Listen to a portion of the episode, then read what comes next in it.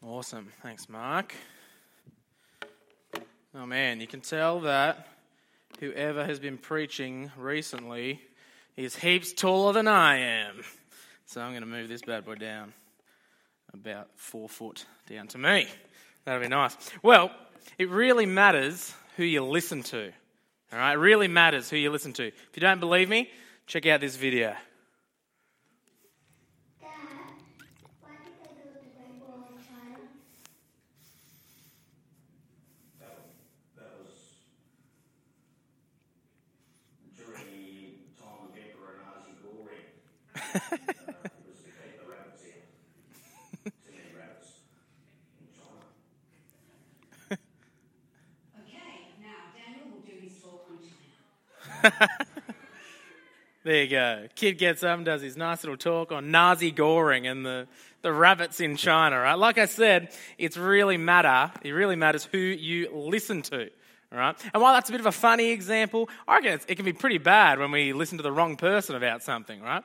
Um, we've got examples of, of um, medical stuff from throughout history where people thought they were getting really good advice listening to someone, actually turned out to be really bad advice. So check this one out. This was about smoking, right? So smoking meant to be really good for you.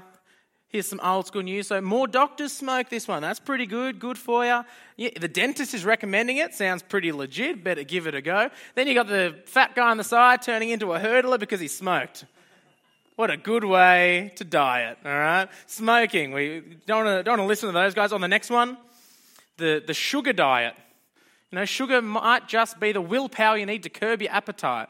I don't know if you can read that, right? But it says if, if sugar is so f- fattening, how come so many kids are thin? Logic, eh? It's got you there, right? It's got you there. You listen to the wrong person, you're going to get some really bad advice, right? But it can take a really bad turn, can't it? Imagine the person who, who now goes to someone a bit dodgy, gets some bad medical advice, and dies because they don't get the treatment that they need.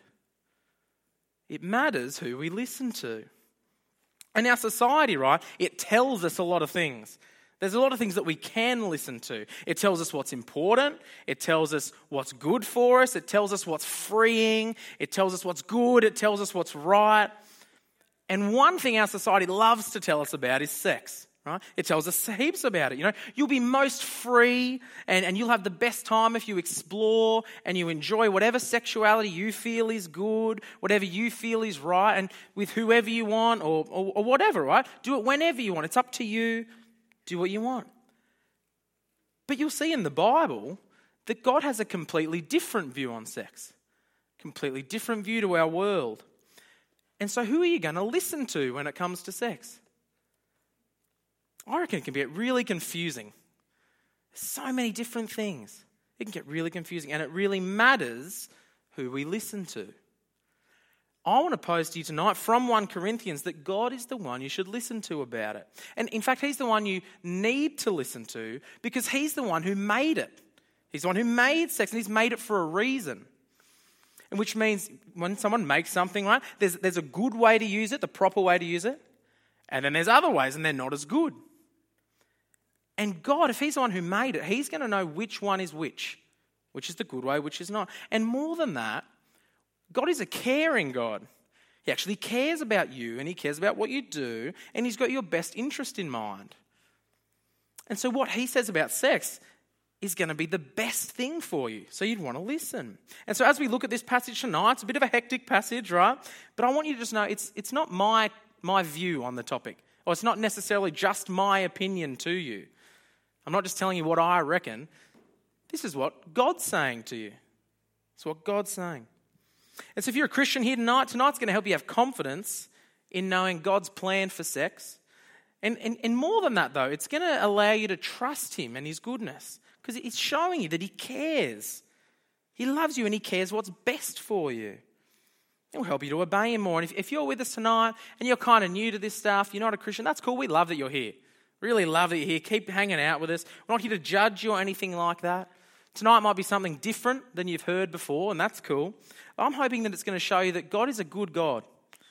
He's a good God and He really cares. He's not absent, He's not just letting us do it, He actually cares what we do and He cares about you. He's not a buzzkill out to ruin people's lives, genuinely cares and loves people. Hoping you can see that tonight. So, why don't we pray and ask God that as we read this, He'd just He'd help us to understand what He's saying. Yeah? Let's pray. God, we thank you that you are a good God. We want to thank you that you've made all things. We want to thank you that you have our best interest at heart. We pray that as we read a part of your word that, that could be quite tricky for a bunch of us, we do pray that you'd help us to understand it uh, and be humble enough to listen to you as you would tell us. Amen? Amen. All right, well, with that in mind, here's the first and the main big thing we're going to see tonight. It's this sex is bigger than you think. It's bigger than you think. We're going to see as we go through this two different problems that the Corinthians have. We've seen a bunch of them, right, so far this term, but we're going to see two specific ones in this one. There's a real specific problem that they've got, and then there's kind of a, a broader identity problem they've got. So kick off in verse 12 with me if you've got your Bibles with you. Here we go. I have the right to do anything, you say, but, but not everything is beneficial. I have the right to do anything, but I, I will not be mastered by anything. You say food for the stomach and stomach for food, but God will destroy them both. Now, that, that stuff there is some of the broad identity stuff. We're actually going to come back to that in a second, but here's the thing for right now a bit of the specific problem. Next verse. The body, however, is not meant for sexual immorality, but for the Lord, and the Lord for the body. There we go, right? So, so the, the problem that Paul's picking up with them is sexual immorality. It's a bit of a weird term, bit of a weird phrase. Here's what it means, right? We're going to be using it a bunch tonight. Here's what it means it's any form of sexual activity that is different to God's design for it. I'll say that again. Sexual immorality is any form of sexual activity that is different to God's good design for it. And so for the Corinthians, it could show itself in a bunch of ways, right? The Corinthians' problem particularly, is that they're going around and sleeping with prostitutes. You can see that in verse 15. Do you not know that your bodies are members of Christ Himself? Shall I then take the members of Christ and unite them with a prostitute? Never. All right? That's their particular thing that Paul's honing in on there. And so now that we've defined sexual immorality and we've kind of looked a little bit at it, I think it raises a big question. If sexual immorality is any form of sexual activity that is different to God's design for it, then the question has to be what's God's design for it? That's the thing we've got to work out, right? What's the way that God says is the best use of sex? What does God say? Paul gives us that. He gives us the clue for that in the very next verse, verse 16. Look down. Do you not know that he who unites himself with a prostitute is one with her in body? For it is said, the two will become one flesh. There, Paul's telling us sex is bigger than you think. It's bigger than you think. It's actually uniting or joining two people together in a really special way. And the argument that he uses there, you might have picked it up, is he, he goes all the way back to Genesis, right, the first book of the Bible, and he picks a bit of that and tells them. And just to help you kind of work out how we know that right, you'll notice there's some little quotation marks around that little bit in verse 16. And then there'll be a little letter. Mine has a little letter F, right? If you track that down to the bottom of your page, the Bible's telling you, or the, per, the person who's done this for us is telling us that's where he got it from. Just little Bible tip so you can help flick around there, right? Now, we don't have time to go through all of Genesis, but I'll give you kind of the gist of why he's saying that, right? After God, in his goodness, has made everything, in his power, he makes the world, he makes all things, he makes Adam, the first man. And after that, he makes Eve, the first woman. And then he joins them together in marriage, the first marriage, first husband and wife together, Adam and Eve. And marriage is joining two people together to become one. You notice there it says one flesh. It's a big deal. It's a big commitment, it's a big thing to do. And the act that shows that, and more, the act that achieves that, is sex. All right? Sex is the act of two people uniting, joining as one, joining together. And so sex serves a, as a purpose, it serves as a thing to, to, to unite people together. And also, you, you see in Genesis, it's the way in which God chooses to um, to uh, be fruitful and multiply. He tells them to do that. So, sex is the only act that create, can create kids. Sure, that's not the first time you've heard that, right? You got that. So, sex unites people together in a real special way, and it's the only act that can create people. It's a really special thing, it's a big deal. It's like the, the super glue that binds people together, lasting in marriage. That's what it's doing. And it's a good thing, right? Sometimes we can hear so, hear so much about it that we just get freaked out, like, ah, it's bad or whatever. It's a good thing. God made it good. He didn't, it's not a mistake. He didn't make Adam like he did and make Eve like he did. And he went, all right, and they're, they're just doing their thing. And he's like, what are you doing? Ah, I didn't, I didn't think about that. I didn't realize you were going to do that. That's messed up. No, he made it. He made it purposefully. And he made it for those purposes to unite and to create. It's not a mistake, it's good. And his design is best. Things that God makes, He makes good, right? Now, I don't know about you. I, um, I love Kmart. I'm a sucker for Kmart. Give me a show of hands. Who loves Kmart homewares, like IKEA homewares, any like Scandinavian hipster homeware places, right? I love them, all right? But the cheaper that those things are, the harder they are to put together. I tell you, I think it's my the, one of the worst things I do in my life is put these things together. But as you put them together, you'll see there's a big difference between guys and girls. Because girls, you're actually pretty good at it, right? Because you get out the instruction booklet and you're like, well, let's just start at page one, I guess. Okay, well, there's lots of um, screws, so I better get all them out and put them in a line. Put them in, oh, yeah, that's nice. What's, oh, need a screwdriver, just go get a screwdriver. Bring it, and you just you're meticulous and you go through it, and it's good, and you build it step by step. It might take you six months, but it gets done and it's good. Guys, the boys, we don't need that. I got this. And you get it out, and my wife is like, "Do you want the booklet?" I'm like, "Don't need the booklet, Lauren." And I'm like, "Well, I can work this out, and this probably goes here." Prob- uh, probably goes here, and then it's done and it's wobbly. I'm like, well, it's probably meant to be wobbly, like, because I did it good. And then I set it up, and there's still a table in my house that is wobbly to this day, and that's because I didn't follow the instructions, right? Girls are much better at following instructions. One of my tables is still wobbly, and it's no surprise because I didn't look at the instructions. I didn't follow them because I'm too good for that, apparently, right? But God's instructions are best. He shows us what sex is for. He shows us why it was made, the best way for it. And so it's no surprise that when it gets used wrong, when we use it wrong, when we misuse it, things get messed up, things get wobbly.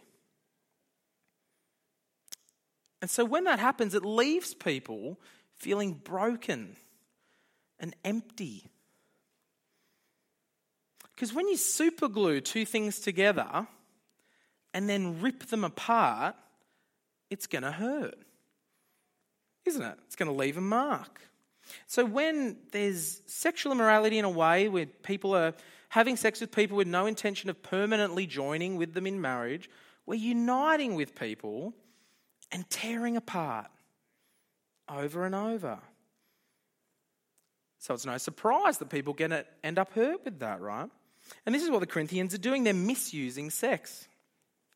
They're treating it as if it's nothing special, it's just another thing. You can get that in verse 13. It's one of the weirder verses in the, in the chunk, but check that out.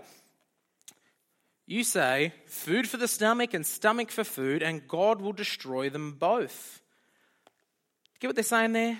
They're saying sex is just like eating. It's just, it's just another part of life. It doesn't really mean anything. You know, I, I wake up and I want Weet-Bix, I eat, yum. I wake up, I want sex. I go, it's good. I just go do it. I have it with whoever I like. It's fine. It's a, it's a normal part of everyday life. It's nothing special about it.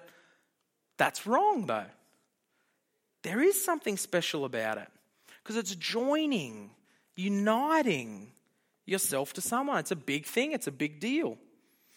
And particularly for Christians. Check out verse 15.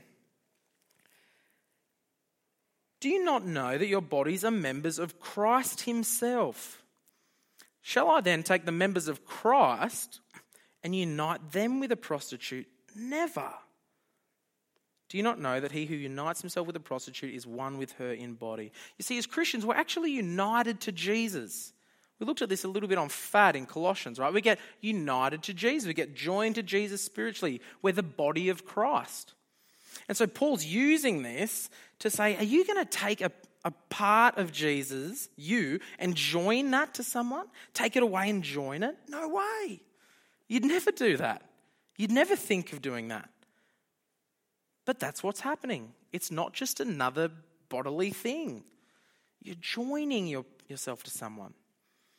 And the point of that is to say that sex is bigger than you think. It's a bigger deal than you think. And that whole idea is something that our society has gotten completely wrong. Completely wrong. And it's messing up, it's messing you up, whether you think it or not. It's messing up our, generation, right? Because society is going to tell you that you can have sex with whoever you want, whenever you want, that it's, it's liberating right? It's freeing for, for you, for your sexuality, to have sex with anyone and everyone, regardless of gender, regardless of this, whatever. It's just another thing. Do what makes you feel good. You know, have whatever type of sex. That's fine. You don't need to be married. Just go do it. Just um, have it when you're dating. That's fine. Have it when you're not dating. Just when you have a night out, go have it with someone. It's fine. It's just another thing. But that's a lie. And it's going to hurt. It will wreck you. Because sex is special and it's anything but casual. Because when you have sex with someone, like we've said, or any form of sexual activity, you're joining yourself with someone in a way that's different to anything else. is isn't something just to do with anyone, it's the most special thing to do with someone in marriage, to join you in a lasting way and, and as a quick aside here, I just want to, if you're someone here and you've been a, a victim of any type of sexual abuse or assault, I'm so sorry that that's happened to you. It's not okay that that's happened to you. It's a horrific thing. God hates that that's happened to you. It's a terrible thing, and, and at no point should you feel like that's your fault. It's not your fault. God does not hold you accountable to that at all. That is something that has been done to you, and it's not okay.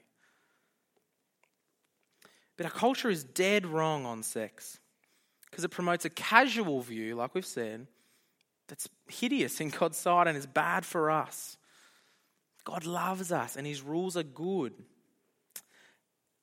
And there's something that's been a that's promoted this view of casual sex more than anything else, I think. And that's porn. Porn is one of, of if not the biggest reason for our society's view on sex. Because we're, t- we're told that porn's just this normal thing that anyone should and can go watch, and it's just you, you're not hurting anyone, so just go and do that. Has this right in um, 2015, there was 4.3 billion hours of porn watched on just one of the thousands of websites. That's half a million years worth in one year. And I know that there's a chunk of you here tonight who are at a stage in your life when you're regularly watching it or you have in the past. Porn is making you think that sex is casual when it's not. And eventually it'll ruin sex for you, actually. It'll ruin love, it'll ruin relationships for you. And, and porn, it works like a drug.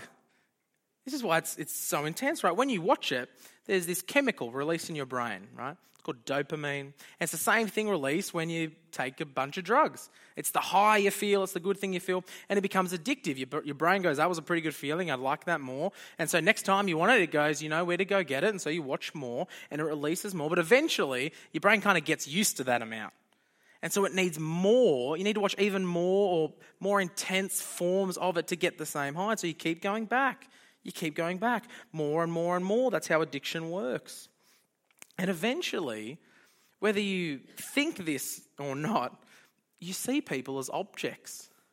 You see other people as just objects who are there to satisfy whatever desire you have at a time.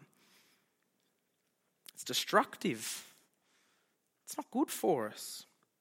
In a study done not long ago on, on people who view porn, it was found that they had less love for their partners and they stayed, uh, stayed around in relationships for a far shorter time than other people.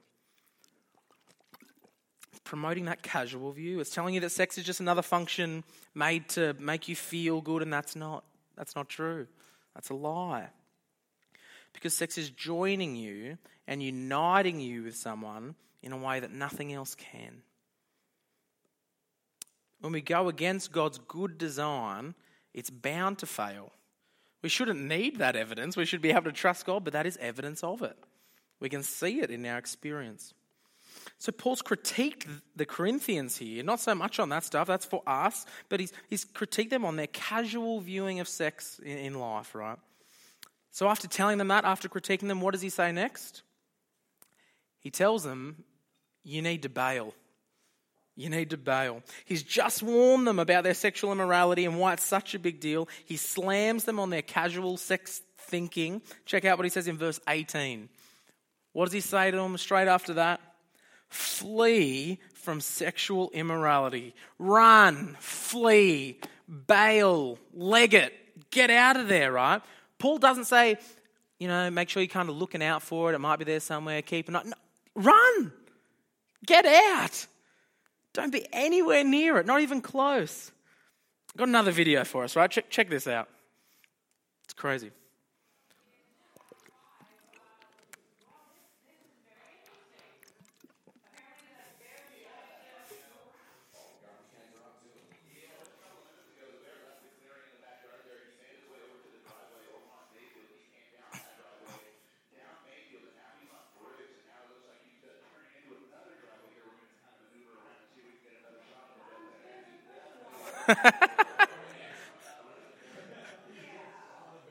Imagine being that guy, right?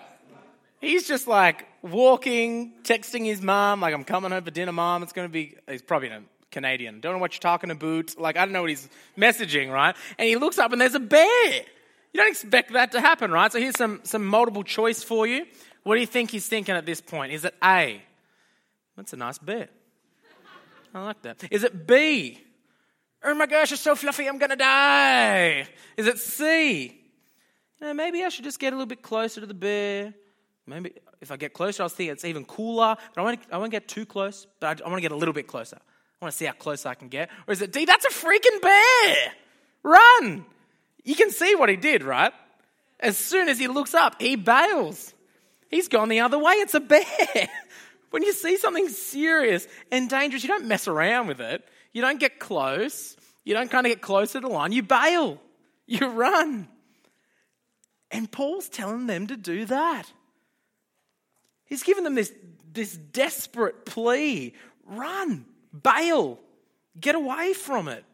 Get as, get as far away, as fast as you can, from sexual immorality. That's how serious it is. It's how destructive it is. It's how scary it is. It will destroy you. God hates it. Run. Don't even get close. But you notice something in here? If Paul's that serious about it, what strategies does he give them to do it? None. He's serious about it. He doesn't tell them, here's some ideas of how you could do that. Instead, Paul does something much bigger. Much bigger. He reminds the Corinthians of who they really are. Who they really are. And if, if they can remember that, if they can know and remember who they are, if we can remember, if you can remember who you really are, that'll be all the motivation you need to run away from this, to run, to flee, to bail from sexual immorality. Here's, there's, there's a couple of them in there. Here's the biggest one, I reckon. End of verse 19. You are not your own. You were bought at a price. Therefore, honor God with your bodies. As Christians, there's a profound change in who you are, a massive change. You're not your own anymore. You, you don't belong to yourself, you're not yours. Why? You were bought at a price. Verse 20. What's that price? It's the death of Jesus. See, Jesus saw your sin. He saw that you were far from Him, that your rejection of God had earned you judgment, anger from God. But instead of leaving us in that spot where we deserve to be, right? We chose that. Instead, He came and He did something about it. At the cost of Himself, Jesus, eternal God, stepped down from heaven to be a person, to be a human, and who willingly and purposefully lived his whole life with one goal in mind. Do you know what that goal was? To die. That's not much of a goal, is it? But his whole life was built around dying for you. He was betrayed, tortured, murdered, punished by God so that the cost of our sin could be paid for. The only way it could. He did that, and by doing that, He bought you with His blood. Now, to some of you, I reckon that might seem like a bad thing. I don't really want to be bought by anyone. I don't really want to be owned by anyone. That doesn't sound like a good thing at all. You've missed it. You've missed the point. Because being bought by Jesus means you become one of his people. And when you become one of his people, all your sin is wiped away. It's gone, forgiven by Jesus, so that you're perfect in his sight. Perfect in his sight. It's not constrictive, it's freeing. Which means all the guilt that you feel for the times when you've, when you've done wrong all the shame that's associated with it, all the shame that you feel when you stuff up in areas like this and others, all of that's gone too because you're not guilty anymore. You're innocent. Jesus has forgiven you. You're forgiven, you're accepted, you're loved by the God of the universe. And it means we get to live for Jesus because whether we like it or not, we're owned by someone. Romans 6 will tell us we're either owned and slaves to sin or we're owned by Jesus. Judgment or forgiveness. And if we're owned by Jesus, we have a life that's purposeful and worthwhile, but we're forgiven in God's eyes is the best part of it. No more guilt, no more shame, no more punishment. That's a good type of being owned. And that's the motivation Paul gives them. Be who you are, be a Jesus person. You were bought at a price. And so when you feel the need to look at porn, you say to yourself, I am not my own. I was bought at a price. When, when you go to watch that show or that movie that you know has all kinds of stuff that's going to mess with your thinking of people, I am not my own. I was bought at a price. When you, when you know that you and your boyfriend or you and your girlfriend are on a track that's going to lead to you stuffing up in this area, going too far, I'm not my own. I was bought at a price. When you're planning on going out and having sex with someone or some type of activity like I'm not my own. I was bought at a price. That's not always going to be easy, but it will always be worth it because you've been bought at a price. I trust that for most of you, tonight would have been something that made you think about areas of life where you're not going well in this, or where you can see that a step down the track you will have stuffed up in it, or where you've already failed in this. God can forgive you. Jesus can buy you. So use tonight and pray and ask for that to happen.